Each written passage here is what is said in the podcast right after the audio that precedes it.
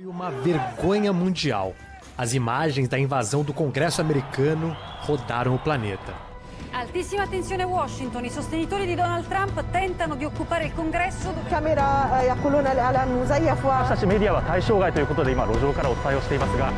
A notícia foi dada em todos os idiomas, mas com o mesmo tom. De espanto com o que se passou no país que se diz a maior e mais forte democracia do mundo.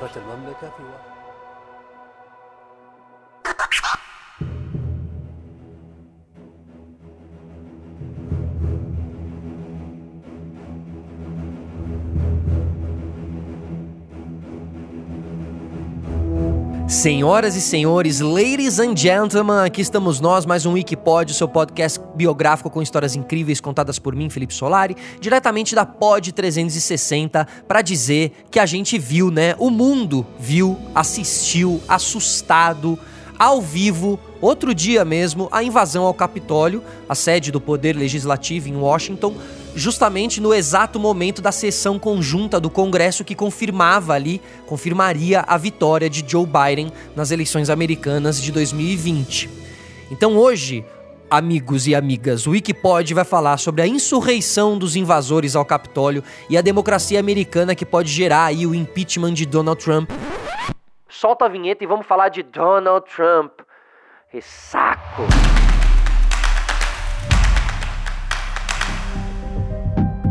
I know you're hurt. We had an election that was stolen from us. It was a landslide election, and everyone knows it, especially the other side. But you have to go home now. We have to have peace. Tá, vamos lá. Precisa mesmo, né? Falar do Trump? Yes, sir! Tá, então vamos falar aqui. A gente sabe que o Donald Trump é um belo de um fanfarrão, né? Que foi lá, incitou a violência, incitou a invasão ao Capitólio e depois fez esse pronunciamento aí que vocês acabaram de escutar, onde ele diz mais ou menos que foi uma eleição fraudada, né? Que ele não vai jogar o jogo dessas pessoas, que a gente tem que ter paz. Falava ali pros. pros pro, pra essa turma louca que tava invadindo a parada lá. É. Vai pra casa, a gente ama vocês, vocês são muito especiais.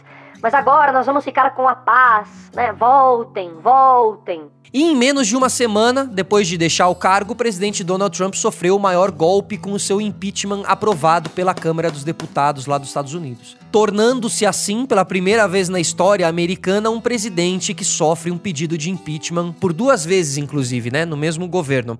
Mais um, ele pedia música no Fantástico.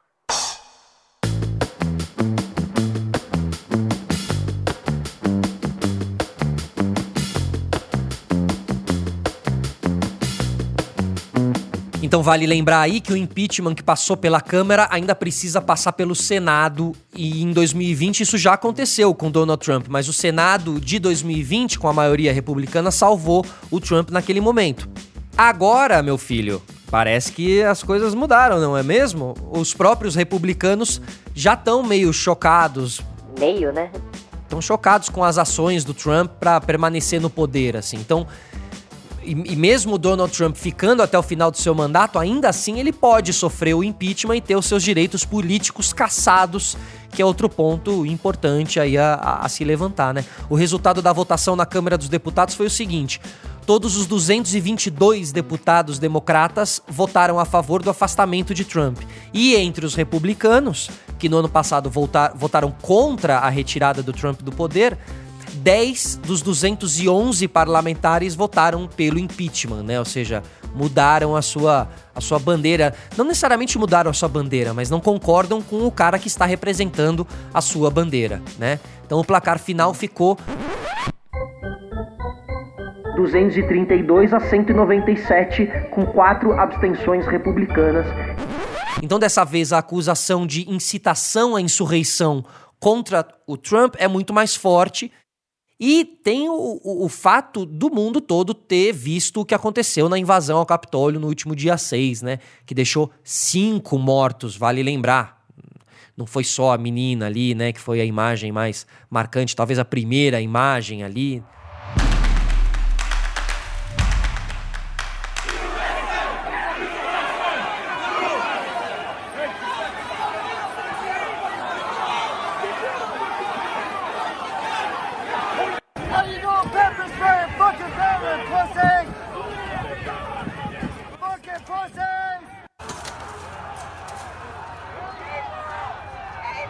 Esse áudio é forte, né? Então, assim, se esse áudio da invasão ao Capitólio assusta, as imagens, a gente sabe, quem viu, são bem mais fortes, com poli os policiais tentando conter os invasores, sendo agredidos, né? Tanto que das cinco mortes que aconteceram, uma foi de um policial, inclusive. O Trump, no dia 5 de janeiro de 2021, incentivou que aqueles apoiadores marchassem a Washington na intenção de impedir a cerimônia que ia acontecer no dia 6 de, de janeiro de 2021, que era a oficialização de Joe Biden e Kamala Harris como novo presidente e vice-presidente dos Estados Unidos, em uma sessão conjunta entre Congresso e Senado dentro do Capitólio. O vice-presidente, Mike Pence, era o responsável por ler em voz alta os votos do colégio eleitoral e aí depois ele abriria para ouvir a, as objeções, né? Porém, só foi possível certificar 12 dos 538 votos, porque na pausa para discutir uma objeção no Arizona, os manifestantes já invadiram o prédio do, Congresso. Então, os parlamentares contaram que precisavam, é, precisaram se jogar no chão e tiveram que ser retirados do Capitólio. Né? porque tinha lá também ameaças de bombas, depois que porque tinham vários pacotes suspeitos encontrados no local, né? Enfim, é, tática de guerrilha do grupo que invadiu, porque você pode deixar algumas bolsas espalhadas, não necessariamente tem algo, mas você já cria pânico, né? Você já cria digamos assim, cortinas de fumaça, né, durante a confusão ali. Então são táticas de, de guerrilha, de invasão. Um dia antes dessa invasão, o Donald Trump tinha, vinha incitando os, os apoiadores a marcharem para o Congresso. E, ele esperava que isso fosse, de certa maneira, intimidar ali o Congresso, né? E que ele conseguisse usar essa sessão para reverter a derrota dele nas urnas. Pataquada, né?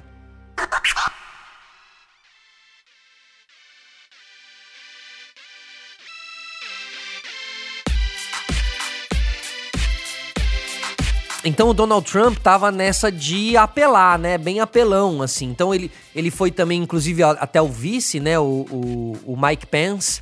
E tentou também fazer com que eles com que ele fizesse uma espécie de tapetão, digamos assim. Enfim, todo mundo vi acabou virando as costas pro Trump, ele ficou sozinho, perdeu realmente, né? E foi para onde? Foi pro Twitter, né? Porque o Trump, pelo amor de Deus, gosta de um Twitter ou gostava.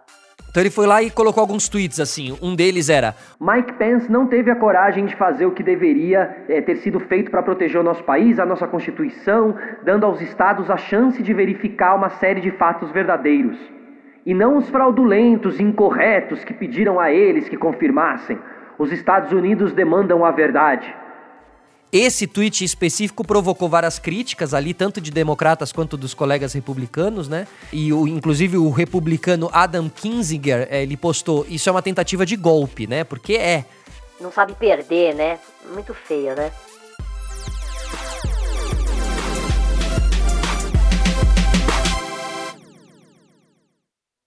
E vale lembrar que o Adam, né, é, como a gente disse, é republicano. Então. Uh, para um republicano acusar a tentativa de golpe provocada pelo seu principal líder, presidente Donald Trump, é que a coisa foi séria. Então ele tá mesmo sozinho ali a ver navios, né? Mitt Romney, também senador republicano, líder do Senado, endossou a narrativa do golpe, chamou o ato de insurreição instigada pelo presidente e diz também: Nós nos reunimos hoje devido ao orgulho ferido de um homem egoísta e a indignação dos seus partidários, a quem ele deliberadamente desinformou durante os últimos dois meses. Foi generoso aí, né? E, e que se mobilizou para agir esta manhã.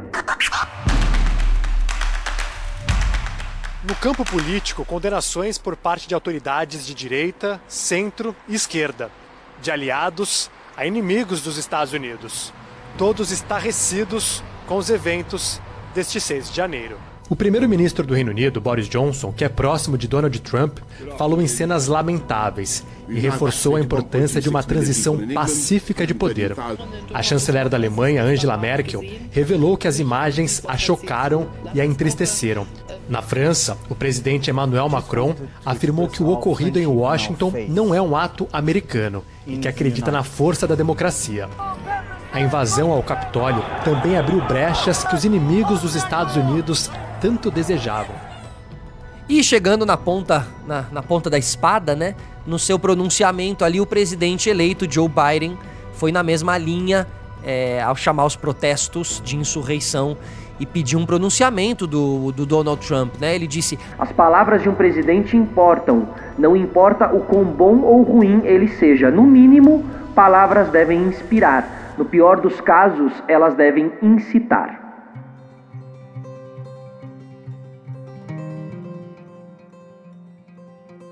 E é verdade, né? Tanto incitou que, inclusive usando muito, fazendo muito uso das redes sociais e de toda essa rede, toda essa teia, né, que costura a informação ou a desinformação e como conseguir através da desinformação colocar alguém no poder, né?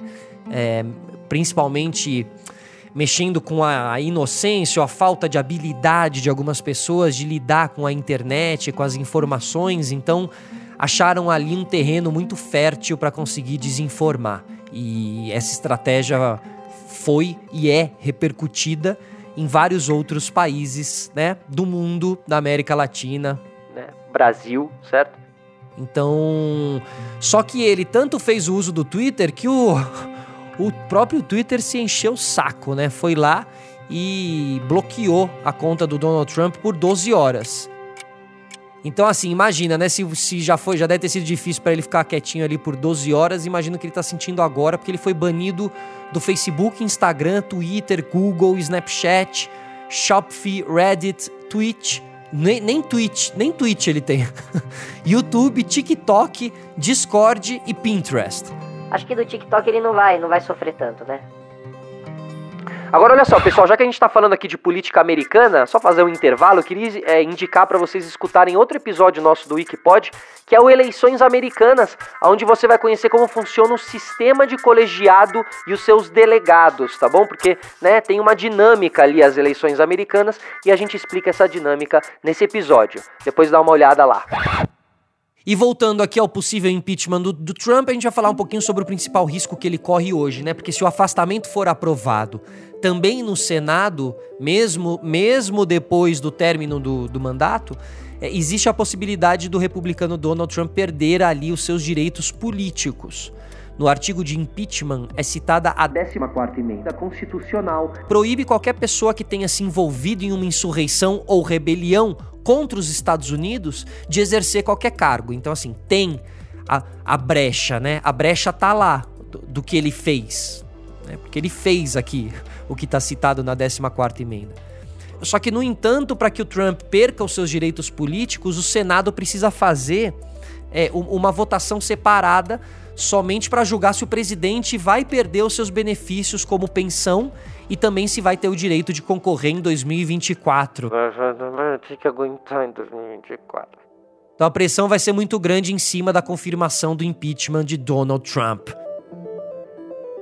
Então, atualizando um pouco esse momento entre democratas e republicanos, hoje os democratas conquistaram a maioria no Senado, porque teve ali a eleição do John Ossoff e Rafael Warnock nos assentos da Georgia, que é um antigo reduto republicano. Então, com os dois, é, os partidos agora estão empatados em 50-50. Mas como a vice-presidente Kamala Harris tem o voto de Minerva, a balança acaba pendendo para os democratas. Então, sendo assim, pessoal.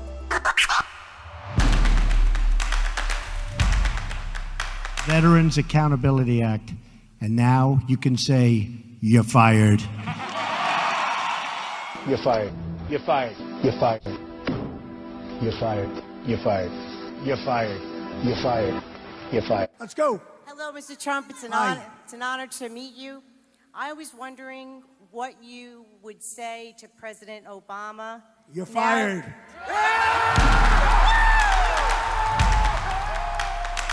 Boa noite. Boa noite. A história do século XXI abre um capítulo novo. Joe Biden assume a presidência dos Estados Unidos da América. Kamala Harris é a primeira mulher a ocupar a vice-presidência. Nas limitações impostas pela pandemia, bandeiras substituem a multidão na cerimônia de posse em Washington. O homem mais poderoso do planeta diz que a democracia prevaleceu. Biden promete recuperar a economia, controlar a pandemia e unificar o país. Joe Biden pede o fim da cultura em que fatos são manipulados e fabricados.